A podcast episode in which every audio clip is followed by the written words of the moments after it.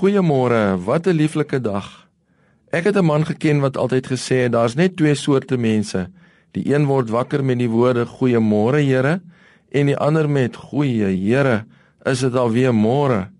Dit word van John Templeton, wêreldberoemde ekonom en filantroop vertel dat hy elke nuwe oggend net nadat hy ontwaak het, in sy bed bly lê het vir totdat hy aan vyf dinge wat nuut is kon dink waarmee hy geseën word.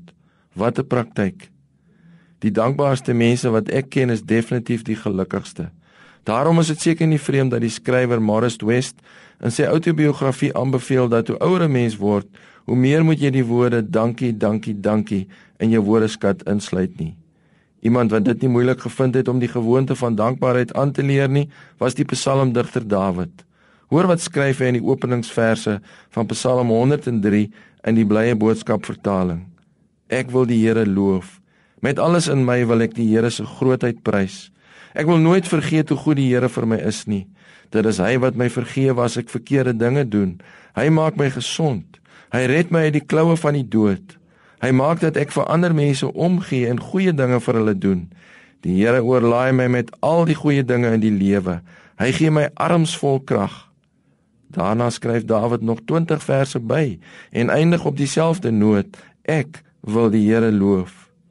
Hierdie man se hart het duidelik oorgeloop van dankbaarheid. Hy het doelbewus nagedink en agt weldade van God gevind waarvoor hy wou dankie sê. Blaai gerus ook na Psalm 103 en kyk of u dit kan vind.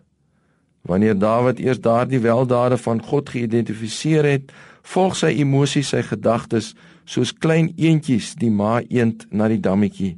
Hy wil dit uitbasuin. En let wel, dat dit alles begin toe hy 'n wilsbesluit geneem het om nie die Here se weldade te vergeet nie. Moet ons nie ook die Here toelaat om ons te verras met sy weldade nie? Ek en my dierbare vrou het onlangs langs die see in Hermanus gewandel op die uitkyk vir 'n walvis, maar daar was nie een in sig nie. Groot was ons verbasing toe 'n bus vol nonne van Moeder Teresa se Sisters of Charity uit 'n bus bondel en hulle haas na die waterkant, duidelik in verwagting op walvisse.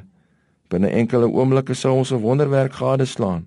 Van oral het walvisse aangeswem gekom en vir die nonne 'n onverbeterlike uitvoering van uitbundige watergenot gelewer.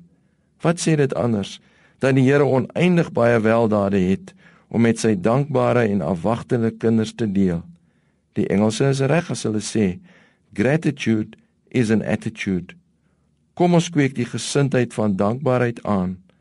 Ek bid opreg dat die Here vir u en vir my vandag sal verras met sy weldade en wonderwerke. Vrede vir u.